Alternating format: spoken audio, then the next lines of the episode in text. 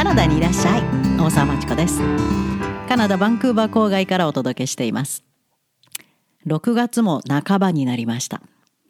9月からの高校留学をどうしようか。まだ迷ってる方も多いんじゃないかと思います。まあ高校留学だけじゃなくて留学そのもの大きく形を変えました。語学学校なくなりました。語学留学というわけのわからない旅行まがいのものもなくなります。大学留学に関してはほとんどオンラインに変わってますのでそれに対処できるだけのまあインテリジェンスそれから学習習慣を持ってる方そして、えー、周りの環境から体験から学んでいける能力を持ってる方これからそういう留学生が活躍できる時代です。高校留学に関しては もう9月からオンラインと教室のハイブリッドって言ってること自体そして留学生に対してのあの声明は何もないこと自体から考えて諦めるのが正当な答えです。でもどうしても諦めきれない方もいるみたい。それについてのちょっと判断方法になると思いますが高校留学にどうしても戻るという方には今から説明する高いインテリジェンスが必要。そうすると戻る価値もあるし、オンラインと教室と、教室授業とのハイブリッドであったとしても、これから高校留学がどんな風に変わっていったとしても、おそらく成功すると思います。どういうインテリジェンスが必要かというのはコラムにて書きました。コンポネンシャルインテリジェンスまたはアナリティコインテリジェンスと言いますが、まあ早い話が IQ が高い。今は知能テストっていうのは行われていません。もう当分行われていません。なぜならば、かなりあの知的能力の中の偏った部分しか測らない。でそれによって偏見が生まれるということでもう確かにテスト自体にも非常に不備がありましたのでずいぶん昔から、えー、行うことがなくなっていますが実は大きく分けて3つに分かれる人間のインテリジェンスこの中でもアナリティコインテリジェンスというものはほとんど生まれながらにして持ってるもの。残念です。塾にいくら行っても、どれだけ何時間勉強しても、もともと持ってる人には残念ながら叶いません。残酷な事実ですが、やはり認めて、そこからどうやって前に進むか考えるべき。でもちろん他にもインテリジェンスがあります。大人として社会で成功するためには、アナリティコインテリジェンスだけではダメです。他にも必要なものがありますが、高校留学レベルの脳まだ発達してないんですね。そのぐらいの年齢では発達してない脳。その脳が外に出せるインテリジェンスとしてはアナリティコインテリジェンス。しかもそれがアカデミックサクセスに直接つながっています。アナリティコインテリジェンスのある人は別に特に勉強しなくても成績はトップクラスのはず。もうそういうふうに脳ができてるんです。残念ながら。従いまして英語で勉強する高校留学。しかも脳の他の部分はまだ幼い。まだ脳の発達は完成してない。そういう留学をするときにアカデミックサクセス英語で難しいことを勉強するわけですからね。アカデミックサクセスに必要なインテリジェンスがないと何も起こらない。これが今日本のほとんどの方が持っている高校留学館の大きく間違ったところです。ということで詳しくはコラムをぜひ読んでください。今日はこのポッドキャストは9月どうしようと思ってる方にもし自分がこういう行動パターンがあればあるいは子どもさんにこういうパターン行動パターンがあれば9月復帰もありかなと選択肢の一つかなおすすめはしませんよでも選択肢の一つもし違うと思った場合はここはもう本当に悔しいの分かりますが日本でやり直しを決めてください。これがベストです。むやみにもう一回送ってもうまくいきません。では行動パターンいきますよ。まず No.1 塾にはほとんど行ってない。塾に行って学校の成績を上げてきた。塾に行って試験勉強を手伝ってもらった。塾に行って受験を手伝ってもらった。学校の中間期末テストも塾に行って手伝ってもらった。そして成績を取ってきた。そういう方はまず高校留学は諦めてください。塾なんか必要ないんですね。アナリティコインテリジェンス、コンポネンションインテリジェンスの高い人は。だから塾に「はいここを覚えてこれが今度出るからこの解き方を覚えてこれを使って」そんなこともできないようではアナリティコインテリジェンスはありません。ある人は自分で自分の弱いところがわかるんです。ここをこう自分は覚えるべき。あここをこう自分は集中して勉強すべきというのを自分でわかる人。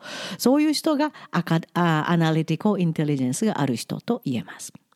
つまり塾で育った人は指示されないと予習も復習もできない試験勉強もできないわけですから。指示を待ってます。カナダの高校に来るといっぺんに崩れます。全部自分で考えていかないといけません。誰も手取り足取りスプーンでご飯を食べさせてくれるようには面倒を見てくれません。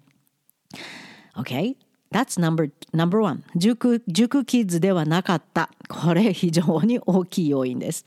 Number two. 学校の授業受けますよね。その時にいかに退屈で同じことばっかり繰り返してる学校の授業でもただ座って聞いてるだけで大体覚えてしまう。こういう経験がありますか？別に試験だって無理やり暗記しなくても頭に入ってるんです。そしてその後試験用には自分のノートを作る。ただ黒板写すんじゃなくて、ただ教科書にあることをそのまま箇条書きにするんじゃなくて、問題集だけやるんじゃなくて、授業中に話聞いたこと。で教科書からの要点そして自分が参考書をパラパラっと見た要点これを自分なりに工夫したノートを作るんです。そしてそれをテスト前に見直すだけ。だからテスト中でも10時ぐらいには寝てしまいます。その方がはるかに脳にはいい効果があっていい成績が取れる暗記したものがスムーズに出てくるという科学的リサーチの結果も出ています。そんな風に別に苦労して覚えなくても一回聞いたら頭に残ってる。で試験用にはそれを自分なりにまとめるだけ。で自分用のノートを作るのが非常にうまい。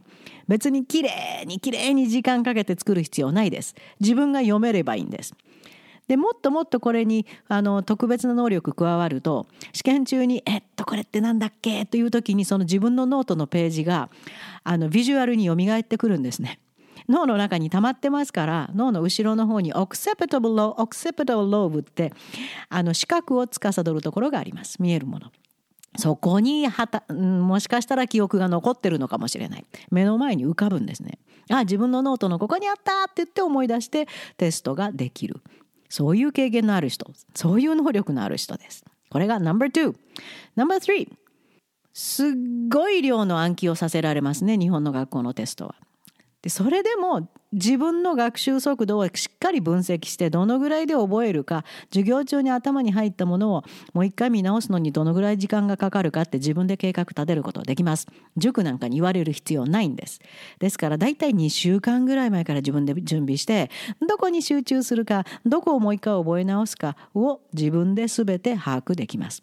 試験勉強は入念に自分で準備して計画を立ててできる。塾に頼るのではなくて前の日に必死になって覚えるのではない。そういうパターンを持ってる人はカナダの高校留学絶対うまくいきません。自分から計画立てれる。これがナンバー3ナンバー4学校の授業内容はまあ大体おしなべて退屈です。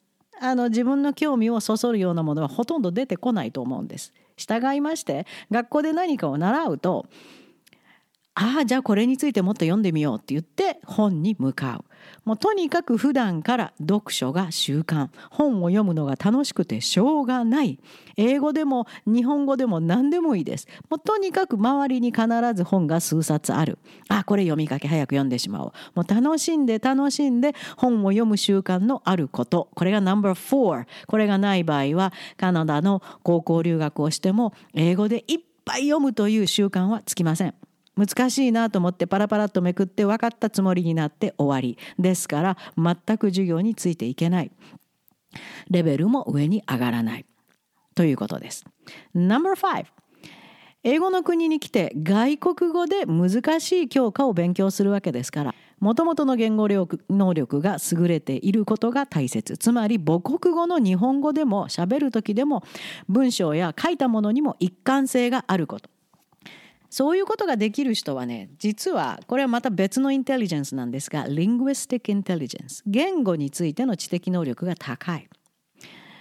でそういう人の場合は日本語でも自分の考えを論理的に構成できます。クリティカル・ティンキングのない日本語であったとしても論理的な文章が書けます。余計なことをごちゃごちゃ書かずに簡潔な文章が書けます。主語と動詞主語と述語を適切に使うことができます。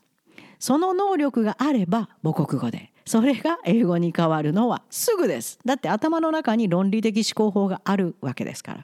それが外国語。それを外国語の英語で表現できます。もともと言語能力自分の言語能力が論理的に一貫性のあることを構成して表現するところまで行ってない場合はカナダに高校留学しても何にも始まりません。それが5番目ですもう一度復習しますよ。No.1 塾に塾付けで成績を取ってきた人ではないこと。No.2 学校の授業を聞いてるだけで大体内容は覚えてしまう。はい。そして試験、No.3 試験前にはその覚えたことをもっと効果的に自分のやり方で記憶できるように計画的な勉強ができる。したがって成績もいい。幼い頃から読書習慣がついている。もう楽しんで楽しんで本に囲まれて育ってきた。No.5 もともとの母国語での表現能力が非常に高いこと。これです。これがあるとカナダの高校留学オンラインであろうがどうであろうがかなりのところまでは達するはずです。えー、それがない。じゃあもう留学は無理。うん。大学留学になるとまた話は少し違ってきます。脳がもっともっと発達してきますので。さあ今の5つの条件に当てはまらなかった方がっかりするのはまだ早いです。残念ながら高校留学は諦めることを強く強くお勧めしますがさあ日本で待機中に今度は大学正式留学を目指しての準備を始めてください。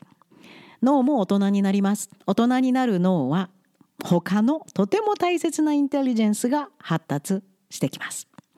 それをどう使って自分の能力を最大限いやそれ以上に伸ばすことができるかそんなお手伝いをしているのがカナダクラブです。